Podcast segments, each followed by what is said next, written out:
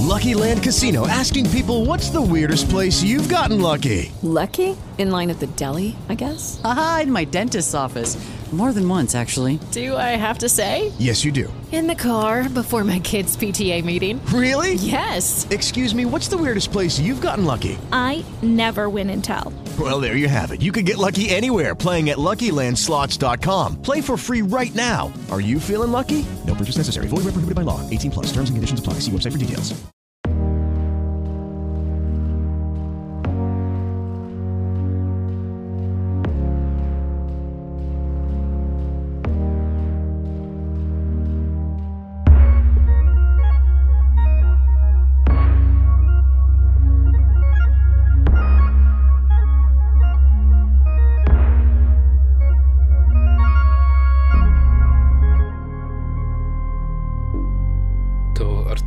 Artykuły naukowe czytane w całości, nie do końca profesjonalnie. Ja jestem Artur albo Kamil, w zależności od tego, e, jaką przyjmuję pozycję społeczną w internecie. I czytam własny tekst, nieco narcystycznie. Tekst o analizie retorycznej i jest to poradnik z sortowni wiedzy, projekt, który ogólnie zbiera różne przydatne rzeczy do nauki, do pisania prac, do tworzenia badań itd. W bazie wiedzy są przydatne linki, na blogu są fajne teksty, a na statystycznych dygresjach są poradniki z zakresu statystyki, a ja napisałem poradnik z retoryki i teraz czeka nas część trzecia, czyli elokucja, styl, tropy i figury. Część e, chyba najdłuższa z tych wszystkich, które do tej pory były, mm, więc nie przedłużajmy i od razu w nią się wbijmy. Choć oczywiście dodam na boku, że jeśli ktoś by chciał postawić mi kawę, to coffee.com, artykuły naukowe, tam można dorzucić się, albo można też kupić mi bon na książki, z którego z chęcią skorzystam. Dobrze, to część trzecia C. Elokucja, styl, tropy i figury. Środki językowe, środki stylistyczne. Dział elokucji dotyczy stylu przekazu. Nie znaczy to, że elokucja ma funkcję wyłącznie dekoracyjną. Wręcz przeciwnie. Wszystkie opisywane tu środki mają duży potencjał perswazyjny. W tym dziale odjadę najdalej od klasycznej retoryki, przywołując wiele terminów z różnych gałęzi współczesnej lingwistyki. Początkiem będą jednak tropy i figury. Zajęło mi dużo czasu zrozumienie, czym są tropy i figury, a raczej nie tyle zrozumienie, co nabranie heurystycznej intuicji. Podobnie jak pojęcie toposu, również pojęcia tropów i figur mają wiele definicji wyrobionych przez kilka tysięcy lat tradycji i mnogich dziedzin. Wybieram takie rozumienie tych środków. Są to pewnego rodzaju anomalie językowe, odstępstwa od normy językowej. Są celowe i perswazyjne. Są celowym zaburzeniem porządku semantycznego lub składniowego sprawdzają się najlepiej, gdy pozostają niezauważone. Tropy są odstępstwami od normy semantycznej, czyli znaczeniowej.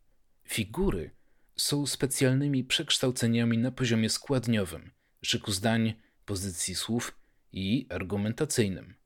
Zastrzeżenie. Językiem figuratywnym, niedosłownym posługujemy się codziennie. Metafor używamy bez przerwy, nie mając tego świadomości. Wyznaczenie niefiguratywnej normy językowej jest niemożliwe, ponieważ taka nie istnieje, w związku z czym traktujemy tropy i figury z pewnym dystansem. Miejscami też różnica, granica między tropami i figurami jest niejasna. Z góry przepraszam, jeśli źle przydzieliłem jakieś środki. Tropy. Przekształcenia semantyczne. Metafory i amalgamaty kognitywne. Z licznych środków, które mogą ubarwić przekaz retoryczny, metafory zdecydowanie królują. W samym tym poradniku jest pełno metafor. Cholera, samo pierwsze zdanie tego akapitu zawiera dwie metafory. Ubarwić, królują. Jak działają metafory, częściowo już zacząłem to wyjaśniać w, w sekcji to dotyczącej analogii. Poszczególne byty zawierają zestawy cech, które możemy ekstrapolować, przeszczepiać, projektować na inne byty. Mówimy tu o domenach. Domena, z której wyciągamy cechy, to domena źródłowa. Domena, na którą przeszczepiamy cechy, to domena docelowa. Zazwyczaj metaforami tłumaczymy pojęcia abstrakcyjne pojęciami bardziej dosłownymi. Na przykład gospodarka kwitnie i ładnie się rozwija. Gospodarka to roślina. Bierzemy cechy rozwoju z domeny roślinno-ogrodniczej. Inny przykład. Współczesne społeczeństwo cierpi na wiele przypadłości. Jest to wynik szkodliwej zachodniej ideologii. Na szczęście mamy na to lekarstwo w nowym programie wyborczym. Społeczeństwo to pacjent, ideologia to choroba, partia to lekarz, program wyborczy to lek. To przykład, jak metafora może być rozwijana, czerpiąc cały czas z jednej domeny medycyna. Mój mózg przestał przetwarzać nowe informacje. Mózg to komputer. Jak możemy walczyć z koronawirusem? Wirus to wróg, pandemia to wojna. Imigranci z Europy Wschodniej napływają do naszego kraju. Kraj to zbiornik, imigranci to ciecz. Wczoraj byłem w dołku, ale dzisiaj mój nastrój się podniósł. Złe emocje to dół, dobre emocje to góra. Trzeba dogonić przyszłość. Przyszłość to obiekt w ruchu. Przyszłość według tej konceptualizacji znajduje się przed nami. My też musimy zacząć się poruszać. Albo nadeszła przyszłość. Przyszłość to żywa istota w tej konceptualizacji. My jesteśmy statyczni, tylko przyszłość się porusza. Do przyszłości prowadzi wiele dróg. Metafora przyszłość to miejsce. Przyszłość jest tu statyczna i tylko my się poruszamy. Jak widać, metafory mają duży potencjał i poznawczy, i dekoracyjny, i perswazyjny. Z jednej strony pozwalają nam zrozumieć świat, z drugiej strony każde użycie metafory modyfikuje opis rzeczywistości. W nagłówku wymieniam amalgamaty kognitywne. Co to jest? Właściwie lepszym terminem byłoby stapianie kognitywne lub amalgamacja kognitywna. Porównaj conceptual blending. Jest to model analizy procesów poznawczych, które prowadzą do łączenia domen. Metafory konceptualne są węższym, jednokierunkowym przejawem amalgamacji kognitywnej. Wiem, brzmi strasznie. Chodzi o to, że my, ludzie, łączymy w głowach różne rzeczy, stapiając je w nowe zlepki znaczeniowe, amalgamaty. Załączam kolejny rysunek przedstawiający szybką analizę retrofuturyzmu PRL, czyli nurtu narracyjno-estetycznego, umieszczającego wyobrażoną przeszłość, e, wyobrażoną przyszłość w Polsce ludowej. Latające polonezy, smartfony bajtek itd. Tak Analiza oczywiście w schemacie amalgamatu, na którym to, jak sobie spojrzymy, widać, że pewne cechy domeny pierwszej przekładają się na domenę drugą czyli fajny, cool design, przekłada się potem na design technologii w spekulatywnej przyszłości. Inwigilacja tożsama z PRL przekłada się na wszechobecność kamer, opresywnej sztucznej inteligencji w spekulatywnej przyszłości. Mm, tak samo opresja przekłada się na atmosferę dystopii, ale jednocześnie wyjątkowość w stosunku do świata zachodniego przekłada się na pewną alternatywną ścieżkę rozwoju, która jest atrakcyjna w science fiction. I wszystkie te cechy, razem stopione z dwóch domen, składają się na taką retrotopię, na taką utopię w przyszłości, y, jaką jest właśnie wyobrażenie futurystycznego PRL. No. Schemat przedstawia dwie domeny PRL i przyszłość, których poszczególne elementy są ze sobą łączone i stapiane w jeden koherentny obraz przyszłościowej komunistycznej dystopii. Górne pole, to tak zwana przestrzeń generyczna, to miejsce, gdzie wpisujemy role semantyczne elementów agens, patiens, odbiorca, narzędzie, cel itd., tak czy ogólnie nadrzędną funkcję, jaką pełnią dane elementy w domenach. Tak można analizować nie tylko złożone konceptualizacje, ale i dowolne metafory. Z zasady metafora ma dwie domeny źródłową i docelową. Schemat amalgamatu pozwala na zwiększenie ilości domen w przypadku bardziej skomplikowanych połączeń. Pierwszy był przykład trudniejszy. Rozważmy jednak coś prostszego, czyli przywoływane już zdanie, jak możemy walczyć z koronawirusem. Na tym schemacie zobaczymy coś takiego. E, mamy domenę um, choroby oraz domenę wojny. I teraz my w tym zdaniu przekłada się na żołnierzy wojsko, koronawirus i pandemia przekłada się na wroga, Przeciwdziałanie chorobie przekłada się na wojnę lub walkę, a pytanie jak, czyli czym pokonujemy koronawirusa, przekłada się na wyobrażenie broni. No, co daje nam kolejne stopione interpretacje w amalgamacie pojęciowym, czyli my jesteśmy wojskiem, COVID to wróg, leczenie to walka, a my szukamy broni, żeby pokonać tego COVID-a. Znajdziemy tutaj agensa, czyli wykonawcę czynności, patiensa, czyli odbiorcę wykonywanej akcji, akcję, czyli działanie oraz narzędzie, instrument. Jak mam nadzieję widać z tego diagramu, ujawnia się tu potencjał metafory do jej rozwijania, bo teraz możemy łatwo poszerzyć ją o kolejne elementy. Na przykład, że szczepionki to nasze tarcze bezpieczeństwa, lekarze to pierwsza linia frontu, a koronawirus ma jakieś cechy jako wróg, na przykład jest nieustępliwy, groźny, wspólny, nieprzejednany, zaciekły itd. Tak Na diagramie powinno się łączyć zasadniczo wszystko ze wszystkim, jednak ze względu na klarowność wstawiłem linię tylko w dwóch miejscach. Odpowiadające sobie elementy są oznaczone literami ABCD. I jeszcze jedna kwestia. Dodajmy, że porównanie jest specjalnym przypadkiem metafory lub czymś pokrewnym metaforze. O metaforze mówi się, że jest skróconym porównaniem. Tworząc porównanie, tak jakby stawiamy jedno wyobrażenie obok drugiego. Rząd jest jak zo. Kapitalizm przypomina głodną bestię. Fizyka jest jak wspaniała układanka. To do odbiorcy zależy przeprowadzanie wnioskowania, jakie elementy są wspólne obu konceptualizacjom. I uzupełnienie. Co do metafor w komunikacji naukowej, nie przesadzajmy z nimi. Jest ryzyko, że odbiorca zapamięta samą metaforę, a nie przedmiot opisywany.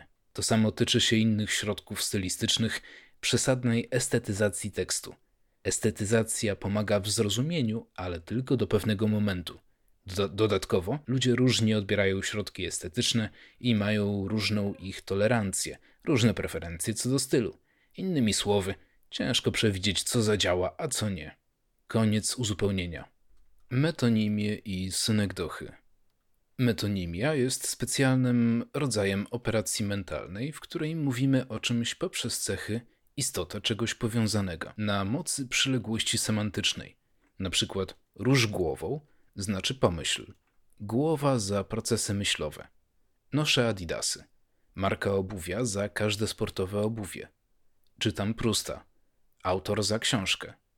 Berlin przedstawił plany rozwoju. Miasto za rząd lub osoby decyzyjne. Polak idzie na wojnę. Jednostka za całość nacji. Meksyk wygrał 2-0. Kraj za drużynę sportową. Policja przyjechała. Cała instytucja za grupę funkcjonariuszy. Typów metonimii wyróżnia się wiele ze względu na wewnętrzny rodzaj operacji, np. metonimia narzędzia. Pierwsza gitara w kraju. Na najlepszą osobę grającą na gitarze. Jednak zamiast zapamiętywać wszystkie rodzaje, lepiej jest się nauczyć rozpoznawać bardziej ogólne sytuacje, w których doszło do transferu cech. Zwrócę uwagę tylko na jeden szczególny przypadek metonimii, czyli synekdochy. Są to metonimie część za całość oraz całość za część. Mogą się odwoływać do ludzkiego ciała, społeczeństwa, organizacji, instytucji, pojazdów itd. Tak Metonimii używamy bez przerwy, nawet o tym nie myśląc z retorycznego punktu widzenia mogą być użyteczne przy naświetlaniu pewnych zjawisk lub cech związanych z przedmiotem. Dobierane poprzez przyległość semantyczną, cechy nie są wybierane przypadkowo, są celowe. Nie powiemy społeczeństwo przyjechało, kiedy w parku zjawią się funkcjonariusze policji. Owszem, są częścią społeczeństwa, ale taki zwrot nie miałby komunikacyjnego sensu. I tutaj dodajmy, że właśnie takie zdania jak Polak idzie na wojnę to są przykłady synekdochy. Dalej. E, spróbujmy wy wymyślić trzy metonimie op opisujące Jeffa Bezosa. 1. Łysy z Amazona. Cecha ciała za całą osobę. Nacechowane pogardliwie lub prześmiewczo. 2. Głowa Amazona. Część ciała za pozycję dyrektora oraz jest tutaj też metafora korporacji jako ciało, nacechowane neutralnie. 3. Kup coś u Bezosa. Właściciel firmy za firmę, nacechowany neutralnie z odcieniem familiarności. 4. został bezosem farmaceutyki. E, ktoś został bezosem farmaceutyki. Osoba za swój własny sukces, nacechowane pozytywnie.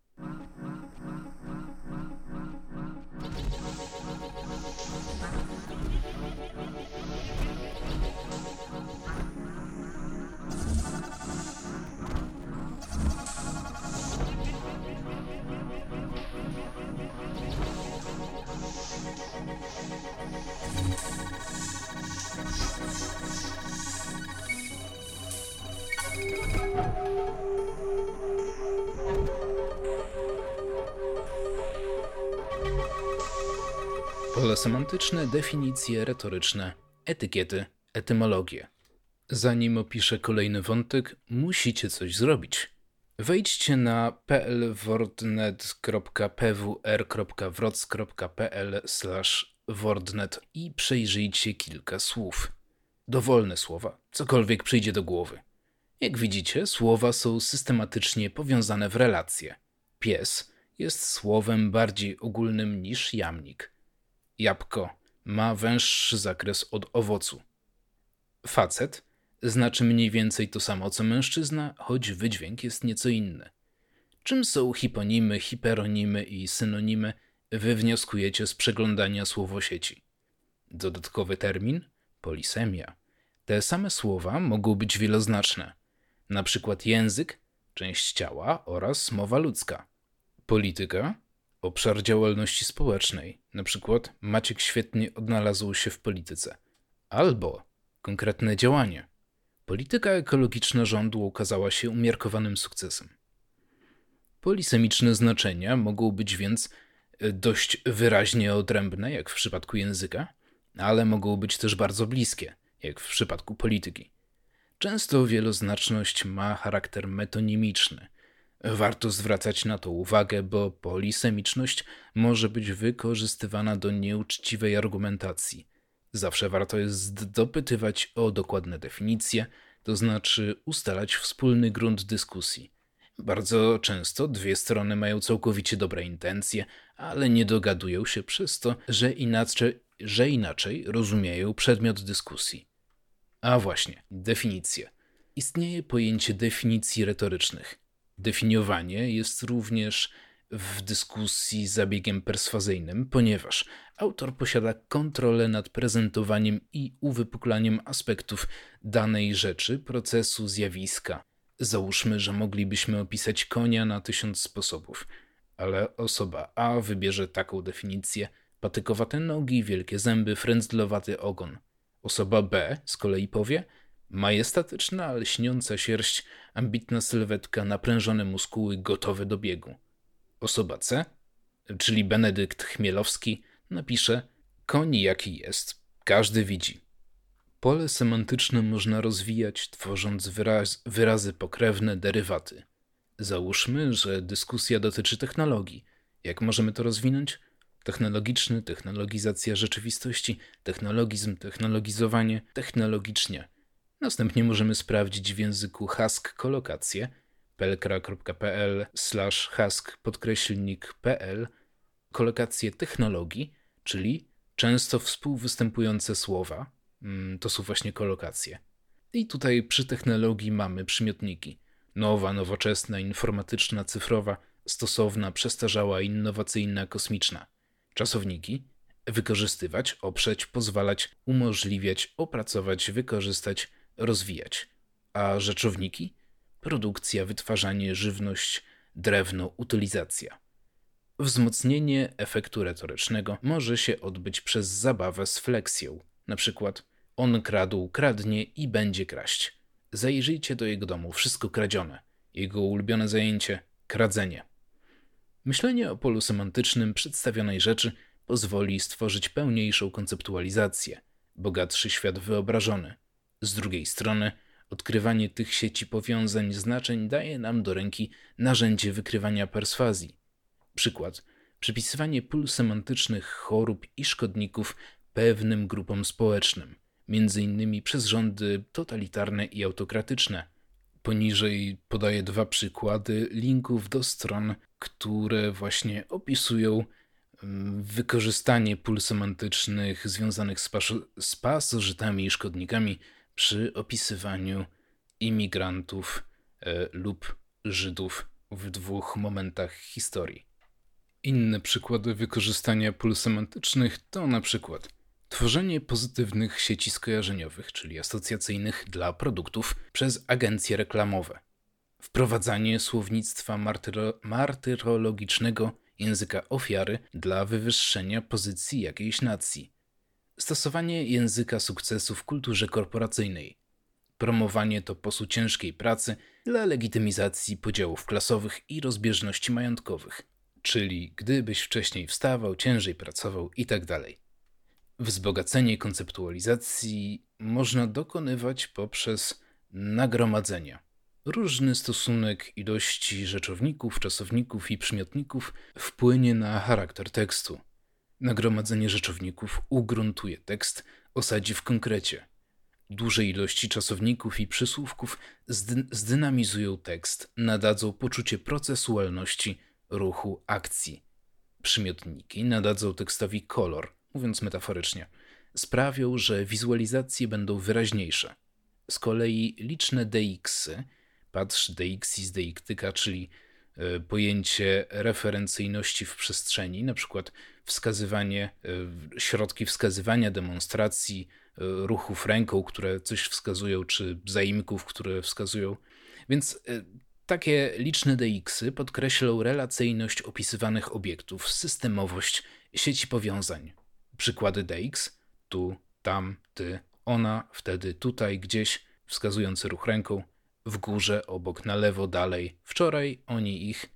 Jak widać w tym zbiorze, znaczniki wskazywania mogą dotyczyć czasu, przestrzeni i osób.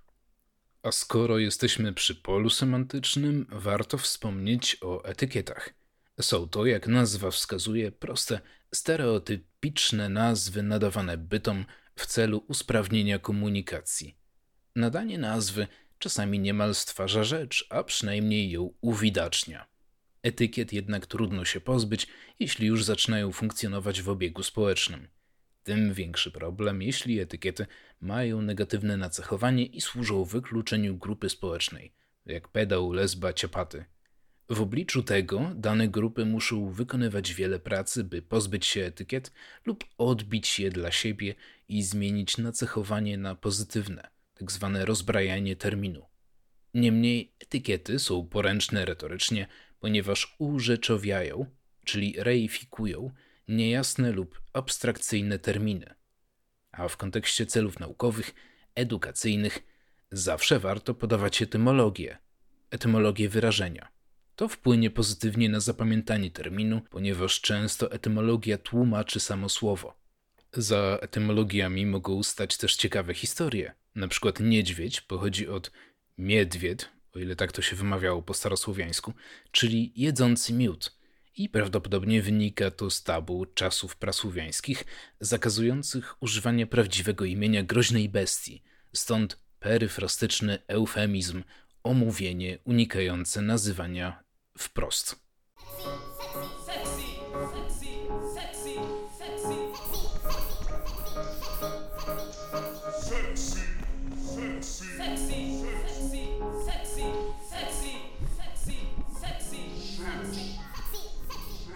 Hiperbole, litoty, eufemizmy, peryfrazy, hedging i boostery, zdrobnienia i zgrubienia.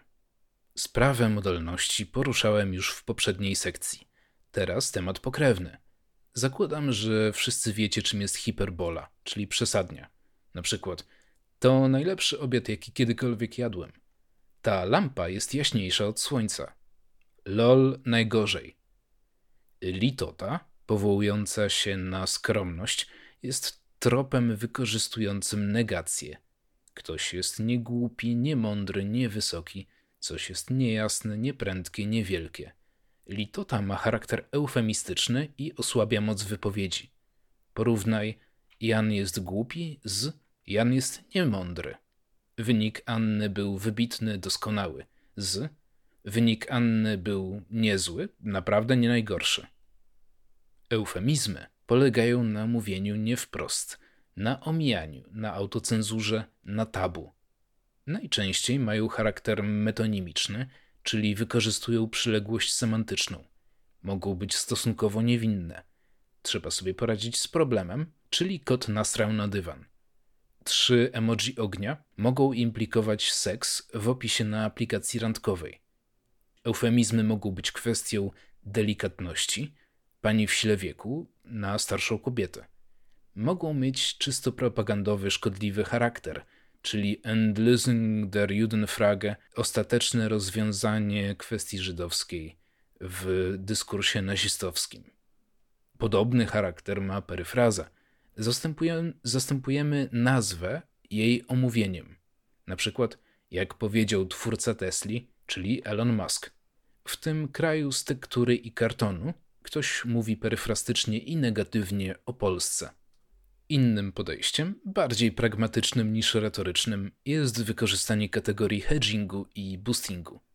Nie ma zbyt dobrych tłumaczeń tych terminów. Powiedzmy, że są to znaczniki asekuracji i znaczniki wzmocnienia wydźwięku. Porównaj trzy zdania. Koncert mi się podobał. Bardzo mi się podobał ten koncert. To był booster. Koncert nawet mi się podobał. I to był hedging. Hedge, żywopłoty, znaczniki i asekuracji to słowa, które modyfikują wydźwięk wypowiedzi tak, by nasza propozycja była mniej atakująca, mniej silna, mniej zagrażająca, żebyśmy nie brzmieli zbyt pewnie, zbyt nachalnie. Cały ten tekst jest naszpikowany znacznikami asekuracji. Za każdym razem, kiedy piszę takie zwroty jak trochę, chyba, powiedzmy, jest to też element tak zwanej grzeczności negatywnej, czyli pozostawiania odbiorcom dystansu, przestrzeni. Litoty to oczywiście hedging. Analogicznie, boostery wzmacniają moc wypowiedzi.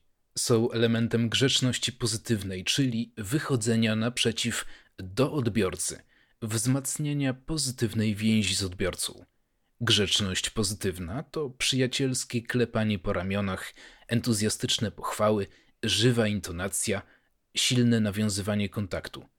Na przykład, spotkamy się jutro? Super, super, super. Język polski jest niezwykle bogaty, jeśli chodzi o zdrobnienia i zgrubienia. Możemy tworzyć niezliczone, zdrobniałe formy kotek, koteczek, kotuś, kiciuś, kotełek, kitek i zgrubiałe kocur, kocurzysko. Oczywiście da się to wykorzystać perswazyjnie, na przykład umniejszając czyjeś kompetencje, negatywnie rysując czyjąś postać. Przykłady. Pan poseł niech się przestanie bawić w polityczkę. Dziennikareczka myślała, że ten tekst mnie poruszy. Co za babsko, nawrzeszczała na mnie. To nie jest dokument, to jest dokumencisko. Jak mam przeczytać do jutra tysiąc stron? Ordynarne chamisko, tyle mam do powiedzenia na jego temat. Ironia. Jeśli czytacie ten poradnik od początku do końca, to już poznaliście implikatury i eufemizmy. Wiecie, że można powiedzieć coś, ale chcieć przekazać coś innego, mieć inną intencję. Przywołajmy teorię aktów mowy Ostina. Wypowiedzenie składa się z 1. Aktu lokucji, 2. Aktu illokucji, 3. Aktu perlokucji. Akt lokucji to forma wypowiedzi, słowa, zdania. Akt illokucji to intencja nadawcy, to czego chce nadawca. Akt perlokucji to reakcja odbiorcy audytorium na komunikat. Perlokucja nie wystąpi, jeśli odbiorców nie ma. W przypadku ironii najbardziej interesuje nas akt illokucji, bo to właśnie intencja jest kluczowa w rozumieniu ironii. Ten sposób wypowiadania się jest dwugłosem. Ma dwa poziomy: dosłowny i ukryty. Do kompetencji odbiorcy należy zdekodowanie ukrytego przekazu, będącego intencją nadawcy. Jest to rodzaj metajęzyka, bo nadawca dystansuje się do znaczenia dosłownego, wyraża opinię na temat tego, co jest w danej chwili wyrażane, a nie na temat samego przedmiotu dyskusji. Cele? Humor, dyskredytacja, zbudowanie dystansu, rozluźnienie nastroju, zaatakowanie kogoś lub wykpienie – popisanie się inteligencją, wzmocnienie argumentu, pozostawienie czytelnikom retorycznej zagadki do rozkodowania. Ironia może służyć wytknięciu hipokryzji i sprzeczności poglądów w stronie przeciwnej.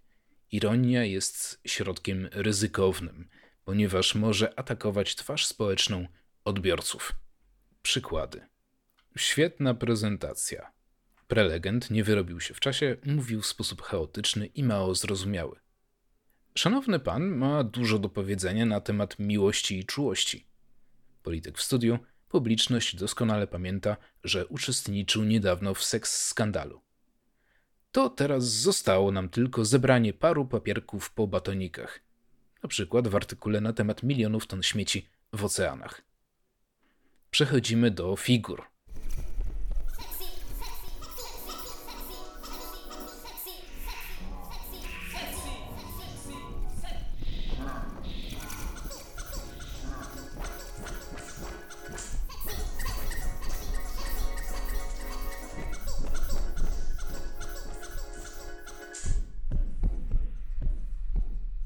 Figury. Figury, czyli przemieszczenia syntaktyczne, specjalne ujęcia wypowiedzi na poziomie zdań i akapitów lub fragmentów wypowiedzi głosowej. Różnorakie mogą być te figury, objawiając się na przykład w dodawaniu elementów, powtórzeniach i zwielokrotnieniach, odejmowaniu elementów, zamianach szyku, specjalnym układzie graficznym, w celowych błędach, w narzucaniu rytmu, w zwrotach, w zwrotach do odbiorcy – Typów figur jest dużo i nie będę ich wszystkich wymieniał. Zresztą przynajmniej połowa z nich brzmi jak ciężkie choroby. Wymienię te najciekawsze i te, które według mnie są szczególnie przydatne w komunikacji naukowej. Jedną figurę powinniście już dobrze znać. Czy konieczne jest wspominanie o pytaniu retorycznym? Figuratywność pytania retorycznego mieści się w tym, że nie jest normą zadawanie pytań, jeśli nie chcemy odpowiedzi. Gdyby to była norma, to nie potrzebowalibyśmy pytań. Pytanie z definicji potrzebuje odpowiedzi. A jednak używamy pytań retorycznych, po to, by zatrzymać na chwilę wypowiedź i sprawić, by odbiorcy sami uzupełnili sobie w głowie dalszy ciąg. Założenie jest takie, że odbiorcy wyrażą aprobatę, przytakną osobie mówiącej. Figury można kategoryzować na różne sposoby, między innymi na figury słów i figury myśli. Figury słów dotyczą wyjątkowych konfiguracji wyrazów. Figury myśli dotyczą szczególnej organizacji przebiegu myślowego. Można je podzielić na figury kontaktu i figury sprawy. A więc figury kontaktu obejmują specjalne formy relacji z audytorium, natomiast figury sprawy specjalnych sposobów mówienia o sprawie, czyli temacie wywodu retorycznego. Używam słowa specjalny, bo, jak przypominam, figury są czymś nietypowym, są odejściem od codziennej normy językowej. Figury słowa. Figurę stworzysz sobie prosto, dodając coś i odejmując. Porównajmy kilka zdań. Jan wszedł do biura szybkim krokiem. Jan wszedł do biura bardzo, bardzo, bardzo szybkim krokiem. Jan wszedł do biura szybkim, pędzącym piorunowym krokiem. Zapracowany, odpowiedzialny, ten prawdziwy pracownik roku, ten piękny pomnik kapitalizmu. Jan wszedł do biura szybkim krokiem. Jan, Jaś, Jasiek, Jasiołek wszedł do biura szybkim krokiem. Jan wszedł do biura szybkim krokiem, truchtem, biegiem wręcz. Jan wchodził, wchodził, wchodził i wchodził do biura szybkim krokiem. Andrzej wszedł do banku, a Jan do biura szybkim krokiem. Jan, biuro, szybkim krokiem. Istnieje też bezlik figur, które dotyczą zamiany pozycji, specjalnej składni, specjalnej organizacji zdań. Wykorzystajmy do tego po raz kolejny Jana. Szybkim krokiem wszedł do biura Jan. Do biura wszedł Jan szybkim krokiem. Jan wszedł do biura szybkim krokiem, Andrzej wszedł do banku powolnym truchtem. Szybkim krokiem Jan wszedł do biura, do banku wbiegł Andrzej truchtem powolnym. Tu warto powołać się na teorię tematyczno-rematycznej struktury zdania. Wyobraźmy sobie, że mamy kilka zdań, które dotyczą jednej kwestii. Temat to coś, co już znamy. Remat to nowa informacja. Temat wprowadza remat. W drugim zdaniu remat jest już poznany, więc staje się nowym tematem i służy do wprowadzenia kolejnego rematu. Przykładowa rozmowa. I co tam nowego u Jana? Temat. A widzisz, Jan, temat, teraz jedzie, remat, na wakacje z Andrzejem. Jedzie na wakacje? Temat. No tak, bo się zaręczyli, remat. Zaręczyli się, temat, i są już ze sobą, remat, od chyba pół roku. Od pół roku? Temat. A to co, chyba ślub potem, remat. Może i ślub, temat. Ale jeśli tak, to raczej w Anglii, remat.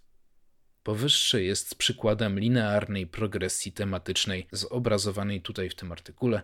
E, odsyłam, żeby sobie zobaczyć, e, jak to jest rozrysowane. Do tego w wersji audio to chyba e, nie będzie miało aż tyle sensu te dialogi, więc też polecam raczej sobie przeczytać te dialogi, żeby zobaczyć, jak ta struktura tematyczno-rematyczna się układa. Przypominam, temat to coś, co już znamy, remat to jest nowa wprowadzana informacja, ale w każdej kolejnej kolejce konwersacyjnej y, remat staje się tematem, bo już został poznany i służy do wyjścia kolejnej części dyskusji.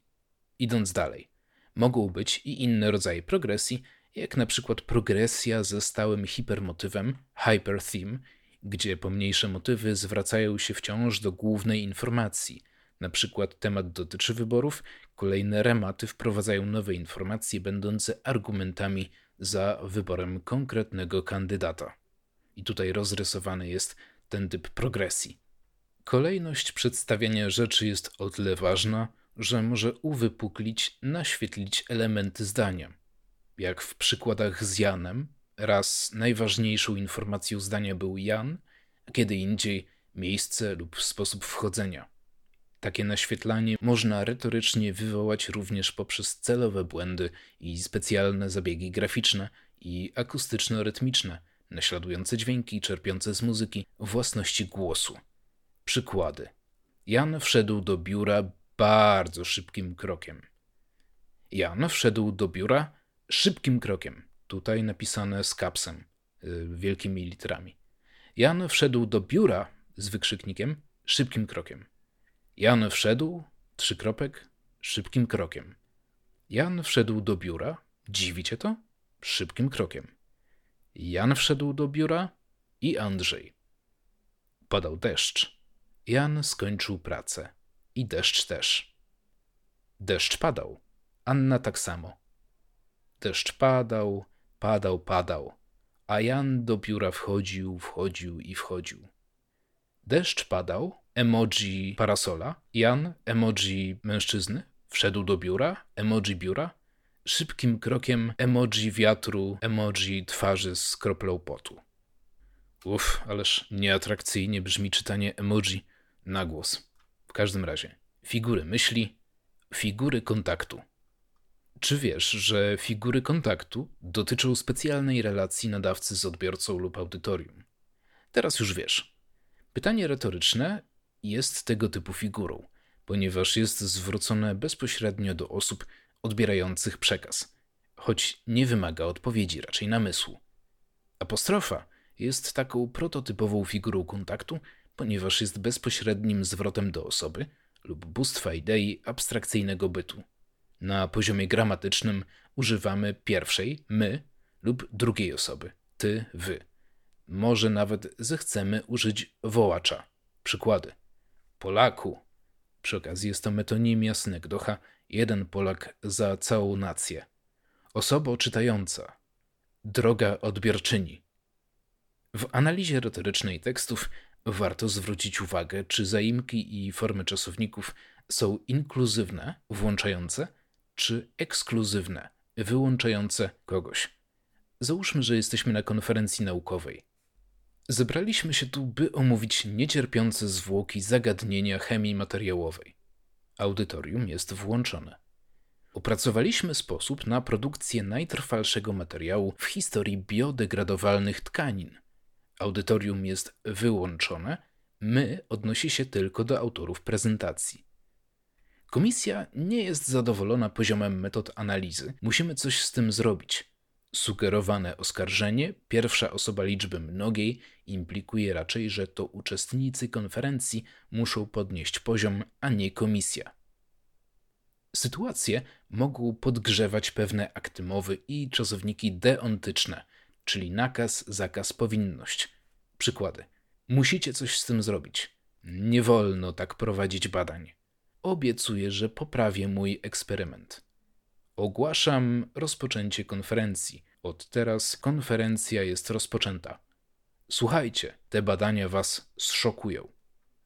A skoro jesteśmy w temacie, poruszmy od razu kwestię obecności osoby autorskiej w przekazie. W tym poradniku stosuję pierwszą osobę, pojedynczą, wypowiadam się jako ja. Czasem też jest w tym tekście używana osoba bezosobowa. Czasem patrzymy na retorykę poprzez liczbę mnogą. Niektóre fragmenty tekstu chyba zostały napisane w stronie biernej. Ujawnianie się osoby autorskiej w przekazie sygnalizuje stopień odpowiedzialności za wypowiadane treści. Pierwszoosobowe ja może legitymizować dowody. Ja widziałem, ja słyszałem, ale podkreśla subiektywny charakter wypowiedzi.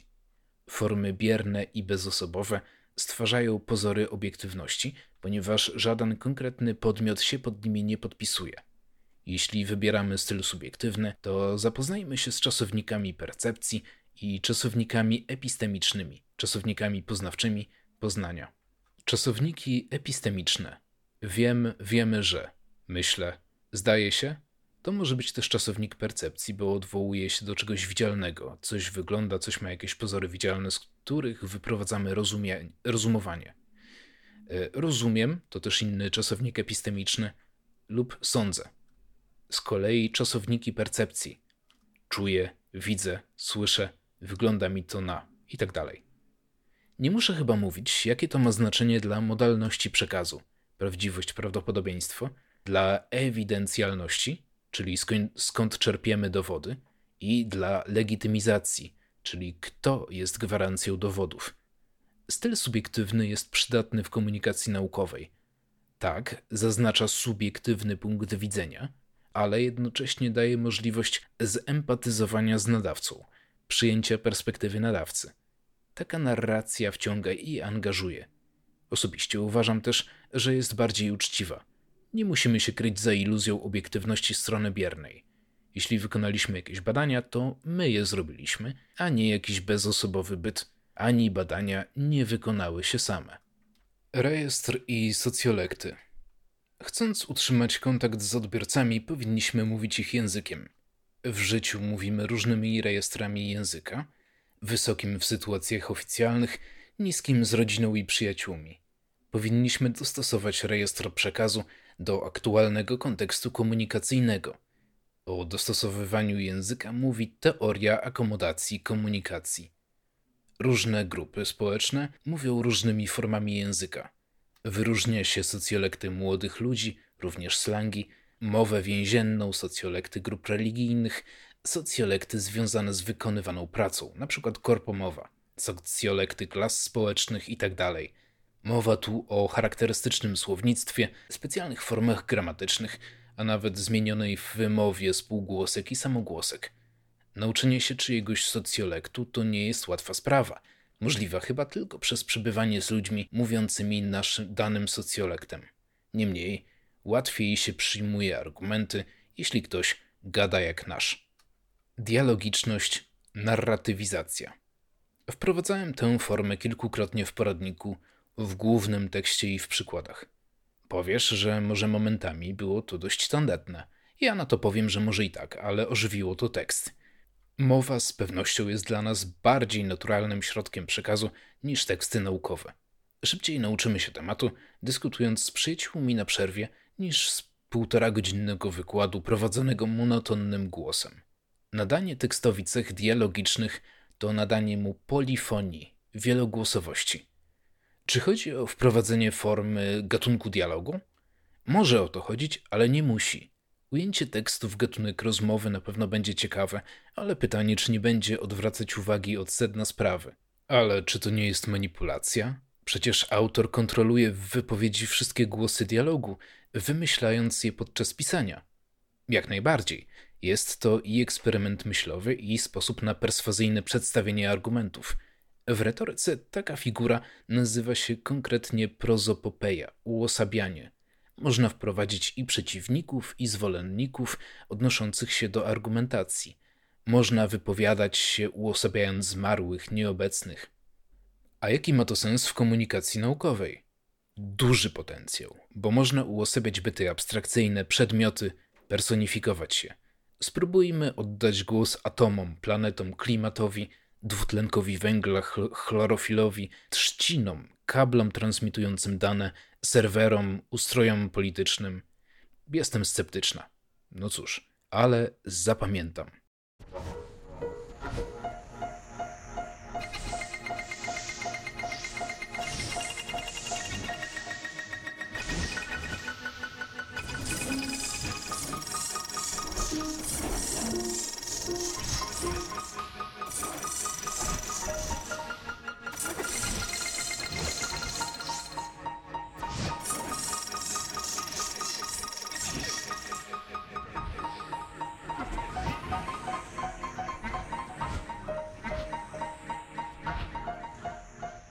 Figury sprawy. Dochodzimy do figur wyjątkowego, nietypowego przedstawiania tematu, czyli sprawy, przekazu retorycznego. Po co nam one? Aby angażująco przedstawić wywód, zaskoczyć słuchaczy i wciągnąć w swoje rozumowanie. Gradacja, antygradacja, czyli klimaks i antyklimaks. Czasami mówi się, że coś było antyklimaktyczne. Z kolei w filmach mam, a, w filmach akcji mamy gradację napięcia, stopniowanie emocji, dochodzące do wielkiego finału i rozwiązania napięcia. Klimaks, dosłownie z greckiego, to drabina. Tak samo w retoryce możemy stopniować argumenty, budując napięcie lub je zmniejszając. Antyklimaks można osiągnąć poprzez zmianę tonu i rejestru, zaczynając od patetycznego i emocjonalnego wstępu, a kończąc na wulgaryzmie lub mowie potocznej. Można też zestawić mocne ze słabym, wielkie z małym. Niedomówienia, przemilczenia, wtrącenia, parentezy. Jak pokazują niektóre przykłady z Janem, zwrócenie uwagi na przedmiot może odbyć się poprzez usunięcie jakiegoś elementu, jak i przez dodanie nowych elementów. Dodając i odejmując, kierujemy uwagą odbiorców. Pozostawiamy czas i przestrzeń, by sami doszli do pewnych wniosków przyjmując argumentację jako własną. Przykłady. Ochrona zdrowia jest w stanie, w jakim jest. Nie muszę chyba mówić, kto jest za to odpowiedzialny. Po sesji plenarnej będzie kawa, ciastka. Wszyscy nie możemy doczekać się na. No, ale to, co będzie, to za półtorej godziny dopiero. Lub znane z internetu, haha, bo wiecie. Wtrącenia i parentezy, zdania wtrącone w nawias, takie jak to, rozbijają tok argumentacji, na chwilę go przerywają i uzupełniają wypowiedź. Mogą służyć przedstawieniu innej perspektywy. Zdecydowali się na analizę jakościową materiału. W nawiasie Anna miała inne zdanie na ten temat. Antyteza. Antyteza jest to zestawienie dwóch przeciwstawnych elementów, z, których, z którego wynika nowe znaczenie. Przykłady – Mamy normalną walutę gwarantowaną przez państwa, ale i od nich zależną. Mamy bitcoina, wolnego od ingerencji rządowych, ale podatnego na spekulacje. Nie ma idealnego środka wymiany. Inny przykład. Ser zwykły czy ser wegański. Jeden smakuje lepiej, drugi jest bardziej etyczny. U przeciętnego konsumenta zadecyduje więc pewnie cena. I kolejny przykład. Żyje, ale co to za życie? Pełne cierpienia. Sprostowanie. Korektio. Gdy chcemy wprowadzić wątpliwość, wycofać się z sądu lub wzmocnić sąd, możemy użyć sprostowania. Na przykład, wstał, zjadł śniadanie, ale czy zjadł? Tak jakby nie tknął jedzenia. Spojrzał jej w oczy, ale czy spojrzał? Przebiegł wzrokiem, jakby winny unikający. Inny przykład – Mamy w kadrze narodowej świetnego zawodnika. Świetnego? Wybitnego. Klasa światowa. I kolejny przykład. Pan, panie pośle, to osioł jest. Nie, więcej niż osioł. Muł, muł kwalifikowany. Sprostowanie pozornie unieważnia twierdzenie. Wcią wciąga w rodzaj metagry z przekazem.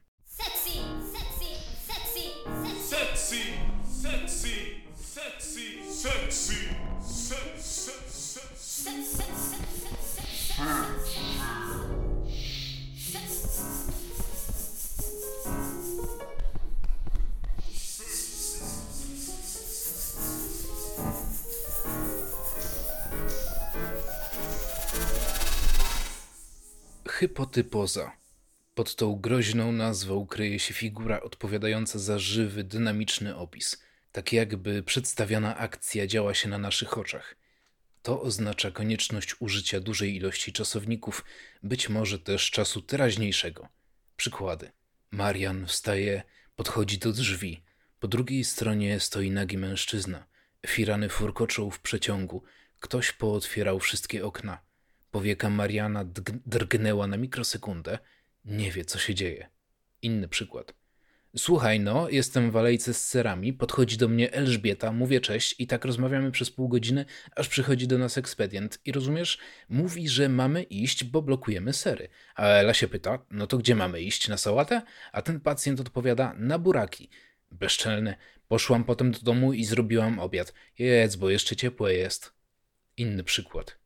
Tu, gdzie teraz są ogrody i parki, będzie pustynia. Jeśli nie zawalczymy o powstrzymanie zmian klimatycznych, to tu, gdzie stoicie, będzie martwa ziemia i pogorzelisko. Nie będzie wody, nie będzie jedzenia. Przejdziesz się po ruinach dawnej cywilizacji, przeklinając młodszego siebie, że nie działałeś, kiedy był odpowiedni czas. Figura hypotypozy wymaga osadzenia narracji w konkretnej rzeczywistości, w konkretnym czasie. Amplifikacja. I na koniec środek, który powinien być oczywisty – szczególnie że jego elementy pojawiały się tu i tam. Amplifikacja dotyczy powiększenia, wyolbrzymienia faktów, obiektów, pojęć, pomniejszenia też. Rodzaje amplifikacji można podzielić tak: nagromadzenie, zbiór kolekcji argumentów, którą można na koniec podsumować, stopniowanie, narastające lub opadające, odsyłam do gradacji i antygradacji, porównanie, zestawienie dwóch bytów w obliczu czego jeden z bytów jest wywyższony lub udowodniona jest ich równość. Domniemanie, amplifikacja zrozumowania. Uwypuklając męstwo i siłę Galów, chwalimy tak naprawdę Juliusza Cezara, który ich pokonał. Inny przykład. Chwaląc dobrobyt w kraju, chwali się polityków, którzy przez ostatnie lata rządzili. Zakończenie. I tu postawmy kropkę. Poradnik mógłby rozrastać się w nieskończoność, kłączowo wnikając we wszelkie dziedziny i poddziedziny nauk związanych z retoryką. Ja wybrałem środki i pojęcia, kierując się aspektem przydatności. Stąd też pozbyłem się części terminologii greckiej i łacińskiej, by wzmocnić ich przyswajalność. Mam nadzieję, szczerze liczę na to, że ktoś z Was, że Ty, weźmiesz coś z tej skrzynki narzędzi i zmontujesz fajny tekst albo przemowę, albo film, grę, komiks, jakiś przekaz, poprzez jakiś dowolnie wybrany środek przekazu. Zostały jeszcze dwa działy retoryki: actio i memoria, akcja i pamięć. Może jest to materiał na przyszły poradnik, a może wystarczy odesłać do literatury, która to porusza, w szczególności książkę ćwiczenia z retoryki. Nie było też o retoryce obrazu, o której można wiele powiedzieć, na przykład w kontekście propagandy, reklam, ikonografii protestów. Uzupełnienie. Dyskusja nie zawsze warta jest naszej energii. Pamiętajmy, że nie zawsze warto wchodzić w dyskusję. Nie da się wygrać dyskusji, jeśli druga strona ma złe intencje i gra w inną grę. Jest wiele troli, których celem jest wciągnięcie innych w emocjonalną kłótnię i racja nie ma tu żadnego znaczenia. Celem takich osób jest wycieńczenie drugiej strony i oczekiwanie na błąd, aż dojdzie do kompromitacji. Nie warto grać w tę grę, Szkoda energii. Koniec uzupełnienia. Ostatnie zdania chcę poświęcić ideałom. To wszystko jest po coś. Chcemy stworzyć lepszą rzeczywistość. Przekazywanie wiedzy naukowej może być w tym kluczowe. Jednak język nie jest neutralny. Wszystko, co tkwi w języku, jest subiektywne. Język tworzy przemoc symboliczną i jest narzędziem kontroli. To zagrożenie, które trzeba nauczyć się dostrzegać, wykrywać. Nadzieją jest natomiast druga strona tej monety. Retoryka jako kompetencja, zdolność do wyłaniania z przedmiotów tego, co przekonujące. Nie retoryka jako sztuka wygrywania sporów, nie. Retoryka jako sposoby przedstawiania istoty rzeczy w przekonujący sposób. Jako kompetencja do prowadzenia dialogu społecznego pomiędzy wieloma stronami. To wydobyłem z retoryki na własne potrzeby. Jak będzie dalej, zobaczymy. I to był koniec tego tekstu, ale jeszcze tutaj są zadania na rozruch. Gdyby ktoś chciał się pobawić z retoryką Przeczytam kilka przykładowych zadań. Na przykład znajdź pięć metafor w tym tekście lub w dowolnym innym. Zidentyfikuj domenę źródłową i domenę docelową. Albo stwórz hypotypozę, czyli żywy naoczny, na, żywy na, naoczny opis dla jakiegoś zjawiska lub pojęcia. Opisz konia z perspektywy a. fizyki cząsteczkowej, b. astronomii. Stwórz soryt. Albo znajdź etymologię wybranego pojęcia terminu. I tak dalej, i tak dalej. Wymyśliłem sporo ćwiczeń do tego. Można sobie poćwiczyć. No dobrze, to tyle by było, jeśli chodzi o poradnik notatki z analizy retorycznej dla komunikacji naukowej. Wyjątkowo autorem byłem ja, mówiąc y, ekstremalnie nieskromnie. Mam nadzieję, że komuś to się przyda i że forma audio pomoże sobie zwizualizować, pomoże zwizualizować te pojęcia w uzupełnieniu z tekstem. Mm, I, no, i powtarzam to po raz e, dwudziesty. Wejdźcie na startownię, zobaczcie co tam jest, e, zobaczcie e, co ciekawego jest w bazie wiedzy i zachęcam do podsyłania różnych stron, jeśli znacie jakieś strony, których w bazie wiedzy jeszcze nie ma.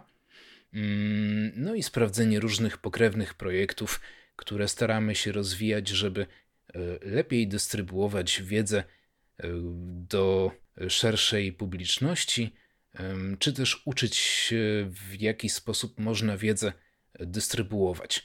Sami się uczymy w trakcie tego procesu. Oczywiście nie jesteśmy jeszcze e, ekspertami w sensie całkowitym, to znaczy próbujemy, testujemy różne sposoby i co wyjdzie, to wyjdzie. No i właśnie to jest jeden z tych sposobów, który Wam proponujemy, czyli właśnie retoryka. No dobra, czas kończyć podcast. Do usłyszenia w jakimś innym odcinku i cześć.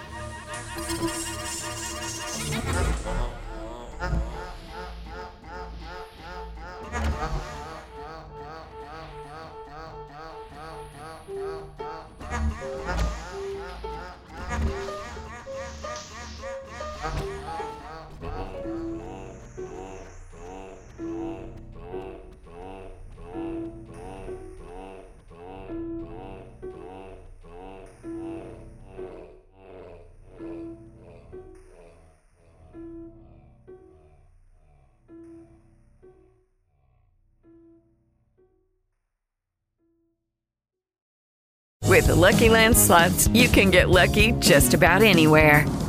This is your captain speaking. Uh, we've got clear runway and the weather's fine, but we're just going to circle up here a while and uh, get lucky. No, no, nothing like that. It's just these cash prizes add up quick. So I suggest you sit back, keep your tray table upright, and start getting lucky. Play for free at LuckyLandSlots.com. Are you feeling lucky? No purchase necessary. Void where prohibited by law. 18 plus terms and conditions apply. See website for details.